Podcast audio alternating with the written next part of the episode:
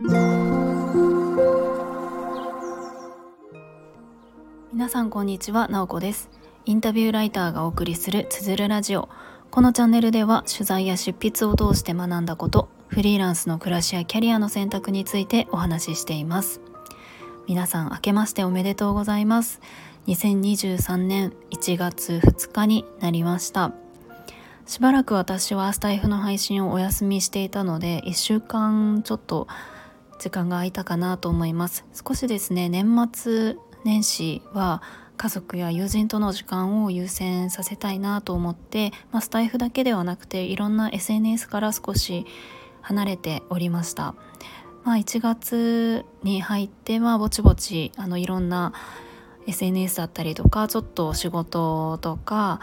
いろんな連絡だったりとかを再開したいなと思っております。皆さんはどんな年末年始を過ごしていたでしょうか？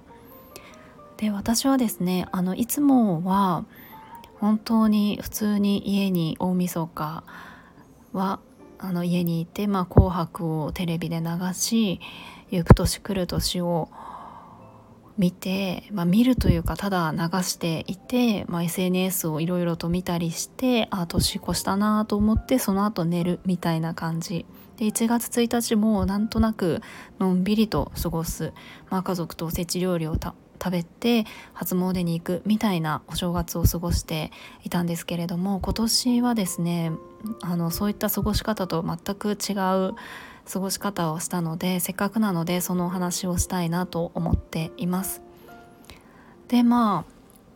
タイトルにもある通りなんですけれども今年は初日の出を見るためになんとですね早朝4時から登山をしてきました。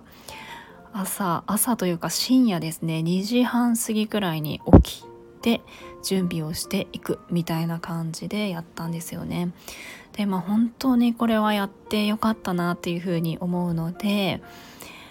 あのその話をしたいなと思うんですけどもまずそもそも何でこんなことをやったのかというと、まあ、私は自分からそんなことをやりたいとは全く思わないんですが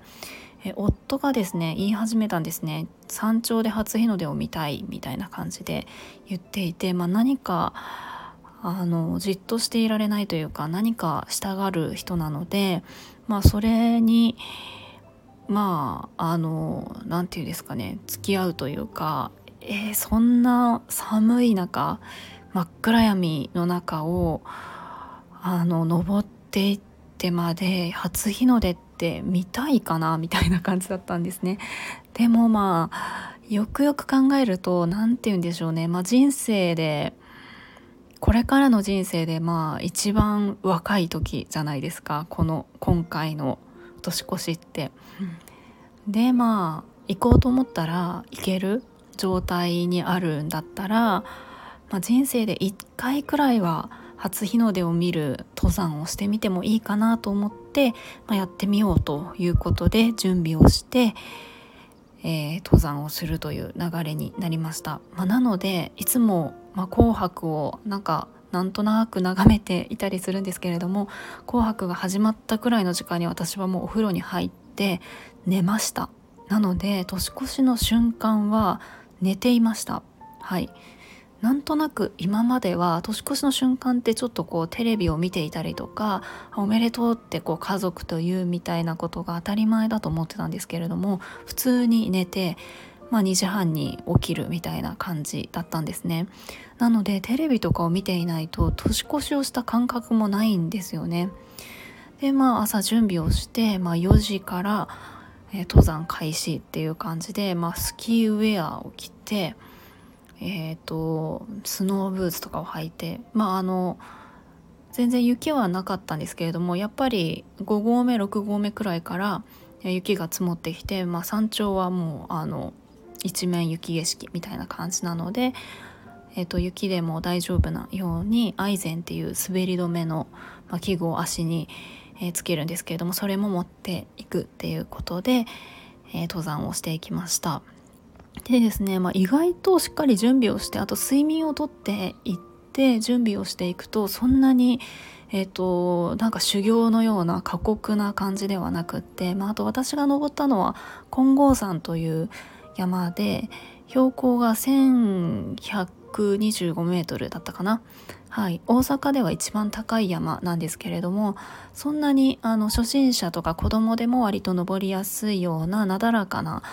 えー、道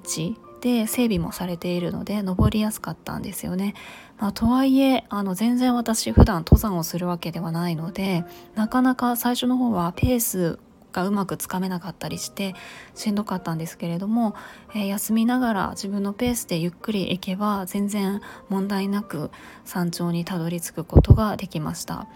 でですねまああの結果というか先に言うとあの初日の出を見ることはできなかったんですね。天気は良かったんですけれどもやっぱり山の方の何て言うか天気ってちょっと曇りがちなのか本当にあの登ってる途中は全然そんなことなかったんですがやっぱり霧が出てきて雲に覆われて7時10分にえ、ー、と日の出時間っていう予定ではありましたが正直その時間に東の方を見ていても初日の出なのか何なのか みたいな感じでまあ辺りはなんとなく明るくなってきたかなみたいな感じでした。でまあ降りてきてっていう感じでなので昨日はそうですねあの降りてきたら9時過ぎくらいだったので、まあ、そのまま近くの温泉施設に行ってあの温泉に入って家に帰って寝るみたいな感じのお正月でした。でですねまああの年越しって何て言うんですかねなんとなく今までこうテレビ見て SNS 見てとかなんか時間みたいなところを意識していたんですけれども今回は日の出を見るみたいなところで初めてあ年を越したんだなっていう実感が湧いたんですよね。なんかそれがすごくよくってあ私たちってなんか外からの情報に影響を受けてあ今日はこの日だなとかなんかあのそういうものにすごく引っ張られているんだなっていうのをなんとなくこの体験を通じて感じましたなので2023年は少しそういったいろんな情報をキャッチすることももちろん大切ですけれどもあのもっとこう自然に近づくというか自然界の流れを地下にこう感じるみたいなところを大事にしたいなっていうことを考えました。でですねあの山登ってる途中真っ暗の中でヘッドライトをつけて歩くんですけれども途中でヘッドライトを消してみると本当に何も見えないんですね。で空あの上を見上げるともうあの星が本当に綺麗で私が住んでいるところも田舎なのでまああの都心の方よりもやっぱり暗いっていうのもあって星はかなり綺麗に見えるんですけれども、まあ、それとは比べ物にならないくらいの星が見えたんですね。プラネタリウムまではもちろん行かないんですけれども本当にそんな感じではっきりと星が見えて何て言うか私はそのその景色というか上を見て真っ暗な中音も全然しない中で、えーと、深呼吸をしてなんかその宇宙の中に浮かんでいる地球の中に立っている自分っていうのをなんかこう感じてあ自然の中の自分って一部なんだなっていうのを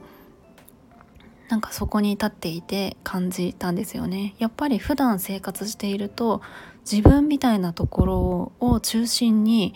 世界を見ていると思うんですけれどもそういった自然に囲まれていると何て言うか地球っていう一つの生命体を作っている自分自身はその一部なんだなっていう感じがしてなんかそれは私自身の最近のテーマとも重なっているんですね。最近少しあのメンタルモデルっていうあの本を読んだりして自分自身の中にあるあのなていうか思い込みとかによって自分がこうあの世界をあの見ているというか人って同じものを見ていても人によって感じ方が違ったりとか見えてるものって違うんですよね。それを作り出しているのがそれぞれ持っているメンタルモデルだと言われていて私はその自分自身はあの欠けている血管欠損モデルというんですけれどもなんか自分には足りない何かがあるっていうのが常に自分の中にあってそれその後穴を埋めたいというか、えー、そんな風に考えてしまう部分があったんですね。でもこう自然界に存在する全てのものって凸凹がありますよね。それぞれの役割だったりとかそれぞれの特徴があってこの一つの自然が成り立っているわけなんですよね。なので自分自身もその凸凹がある。それは人間同士の凸凹だけではなくって自然界の中に存在するあらゆるものの凸凹があるからこそ一つの